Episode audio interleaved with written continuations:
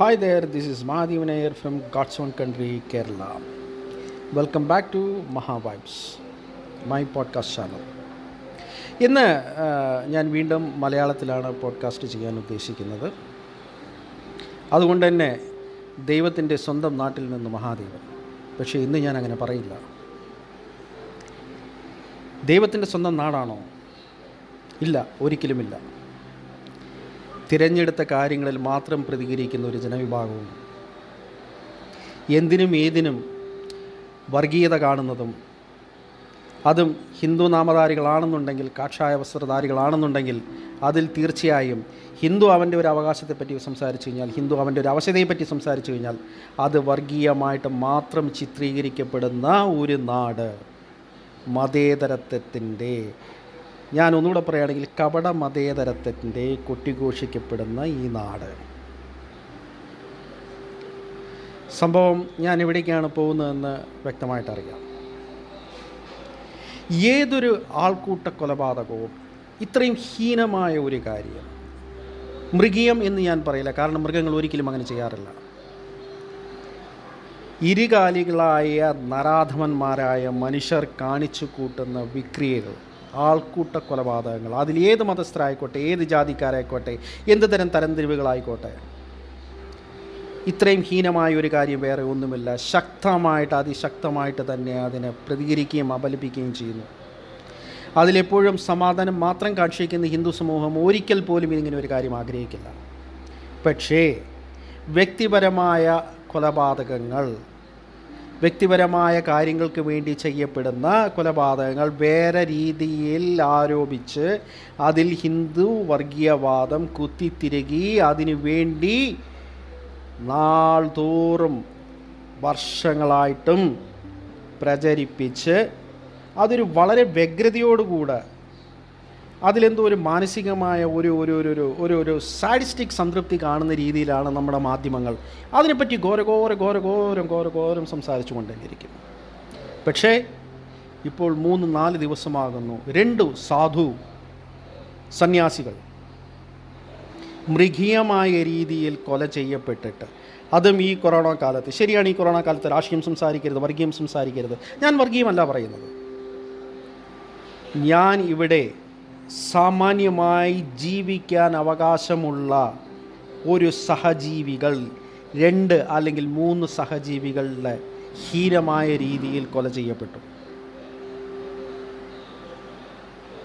ഒന്നോർക്കുക ഇത് പറയുന്നത് വർഷങ്ങൾക്ക് മുമ്പ് ഗ്രഹാം സ്റ്റെയിൻസ് എന്ന് പറയുന്ന ഒരു മതപ്രവർത്തകൻ. അതും മതം മാറ്റുന്നു എന്ന് ആരോപിച്ചുകൊണ്ട് അദ്ദേഹത്തിന്റെയും കുടുംബത്തിനെയും ചുട്ടരിച്ചു കൊന്നു. ഹീനമായ കാര്യം. ചുട്ടരിച്ചു കൊല്ലുക എന്ന് പറയുന്ന വളരെ ഹീനമായ കാര്യം. അവരാരായിക്കൊള്ളട്ടെ? അവൻ ഏതു ഹിന്ദു വിശ്വാസി ആയിക്കോട്ടെ ഏത് ഹിന്ദു ജാതിയിൽപ്പെട്ടവനായിക്കോട്ടെ അവനിവിടെ ജീവിക്കുവാൻ അവകാശമില്ല. ഒരു സഹജീവിയോട് ഒരിറ്റ് കരുണയും കനിവും കാണിക്കാതിരിക്കുന്നവർക്ക് ജീവിക്കാൻ ഇവിടെ അവകാശമില്ല. എന്നാൽ ഇന്ന് പോലും വർഷങ്ങൾ കഴിഞ്ഞിട്ട് പോലും അതിനെ വളരെയധികം ഇന്നും മറയ്ക്കാതെ മറ മറക്കാതെ നമ്മളുടെ മുന്നിൽ വീണ്ടും വീണ്ടും കൊണ്ടുവരാൻ മത്സരിച്ചു കൊണ്ടിരിക്കുന്നു ഇവിടുത്തെ മാധ്യമങ്ങൾ കേരളത്തിലെ മാധ്യമങ്ങൾ.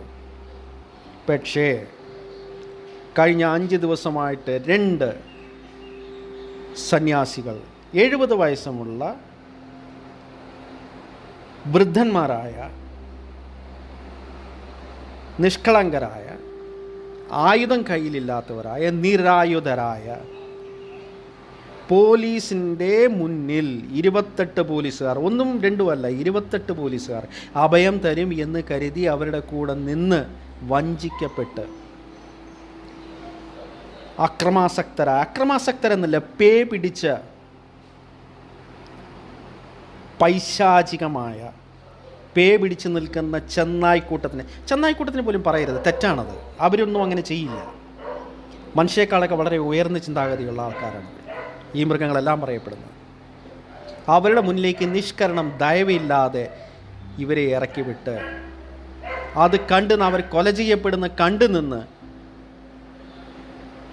ഒരവസ്ഥ ഒന്ന് ആലോചിച്ച് നോക്കാം. വിദൂര ഭാവിയിൽ പോലും ഇനിയും ഇങ്ങനൊരു സംഭവം വരരുത്. അതിനാരാണ് ഇവിടെ വർഗീയമായ ഒരു മാനം കൊടുക്കുന്നത്? ആരും കൊടുക്കുന്നില്ല. ഹിന്ദുക്കളായിട്ട് ആരും കൊടുക്കുന്നില്ല. സമാധാനപ്രിയരാണ് ഹിന്ദുക്കൾ ഭൂരിഭാഗവും. എല്ലാ മതവിഭാഗങ്ങളിലും കാണപ്പെടുന്ന പോലെ വളരെ കുറച്ച് കാബാലികരായ മാനസിക പ്രശ്നമുള്ള സൈക്കോപാത്ത് എന്ന് വേണമെങ്കിൽ പറയപ്പെടുന്ന കൂട്ടരുണ്ട്. അതിന് ജാതിയിലെ മതമില്ല ഒന്നുമില്ല. കൊലപാതക വാസനയുള്ള ഇങ്ങനെയുള്ള ആൾക്കാർ എപ്പോഴുമുണ്ട്. അങ്ങനെയുള്ള ഒരു കൂട്ടം ആൾക്കാരുടെ മുന്നിലേക്ക് വലിച്ചെറിഞ്ഞു കൊടുക്കുക നിഷ്കരണം. അവർ മൃഗീയമായി വധിക്കപ്പെടുക.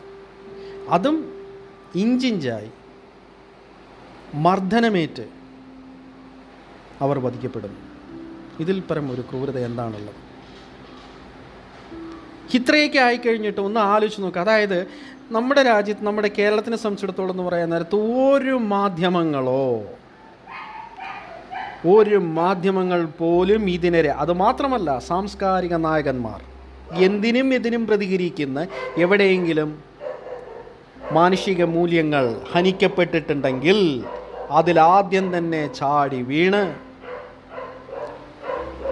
ഗർജിക്കുന്ന സ്വരത്തിൽ ആത്മരോക്ഷത്തോടുകൂടെ അഭിപ്രായ പ്രകടനം നടത്തിയിരിക്കുന്ന നമ്മുടെ സാംസ്കാരിക നായകന്മാരിൽ ഒരാൾക്കാർ പോലും ആ ഒരാൾ പോലും ഒരു ശബ്ദവും പുറത്തു വന്നിട്ടില്ല. ആരും ഇതിനെപ്പറ്റി സംസാരിക്കുന്നില്ല. എ സെലക്റ്റീവ് സൈലൻസ് തിരഞ്ഞെടുത്തൊരു നിശബ്ദത. അതുപോലെ നമ്മുടെ മാധ്യമങ്ങൾ. നോക്കുക ഈ പറയുന്ന വർഗീയ തരംതിരിവ് പറഞ്ഞുകൊണ്ട് തന്നെ ഇവിടെ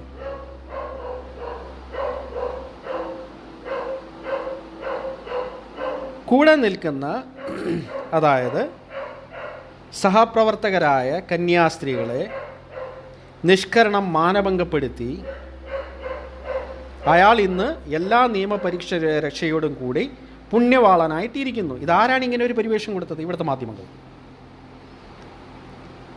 ബാലികാ പീഡനങ്ങൾ പല സ്ഥലങ്ങളിലും നടക്കുന്നുണ്ട്. യാതൊരു യാതൊരു ഇതില്ലാതെ നടന്നുകൊണ്ട് തന്നെ ഇരിക്കുന്നുണ്ടോ.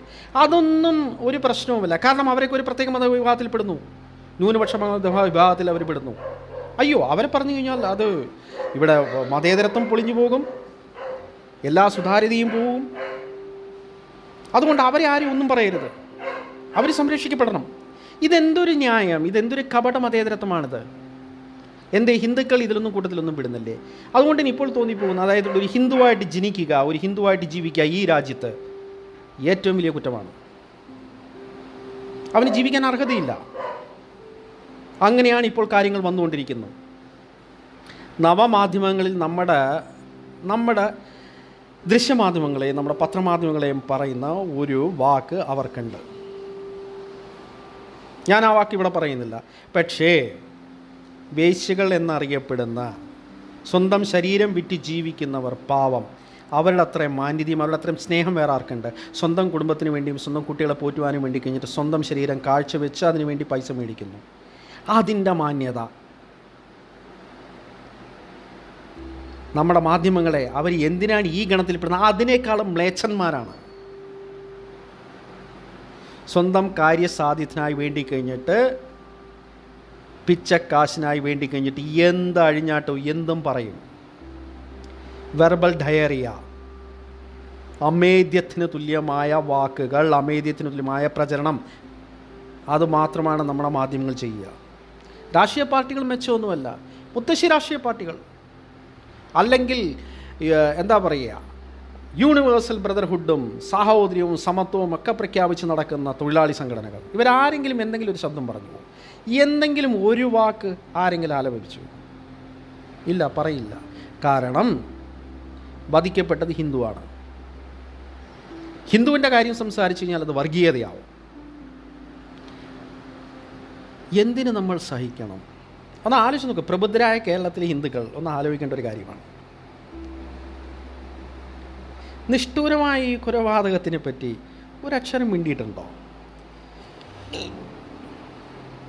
ആലോചിച്ച് നോക്കൂ. എന്തിന് നമ്മൾ ഇങ്ങനെയുള്ള മാധ്യമങ്ങളെ സഹിക്കണം? ഹിന്ദുവിന് ആത്മാഭിമാനമില്ലേ? അല്ല ഇല്ലെന്ന് തന്നെയാണല്ലോ തോന്നുന്നത്. കാരണം അങ്ങനെ ആയിരുന്നെങ്കിൽ നമ്മൾ പ്രതികരിക്കുമായിരുന്നല്ലോ. നമ്മൾ പോലും ഒരു എന്താ പറഞ്ഞ ഒരു തിരഞ്ഞെടുത്തിരുന്ന നിശബ്ദതയാണ് വായ് എനിക്ക് മനസ്സിലാവുന്നില്ല. അത് എന്ത് പോളിറ്റിക്സാണ് അതിന്റെ എന്ത് രാഷ്ട്രീയമാണിത്? ഹിന്ദുവിന് വേണ്ടി സംസാരിച്ചു കഴിഞ്ഞാൽ ഉടനെ തന്നെ അവൻ സംഘിയാകുന്നു. ആരാണ് സംഘി? സംഘപരിവാറുകാരൻ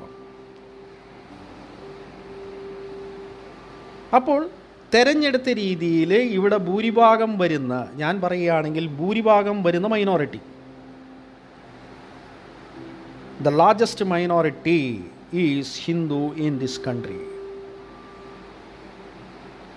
അവർക്ക് വേണ്ടി ആരെങ്കിലും സംസാരിച്ചു കഴിഞ്ഞാൽ അവർ മുദ്രപ്പെട്ടു അവർ മുദ്രയടിക്കപ്പെട്ടു സ്റ്റിഗ്മറ്റൈസ്ഡ് അതാണ് നമ്മുടെ അവസ്ഥ.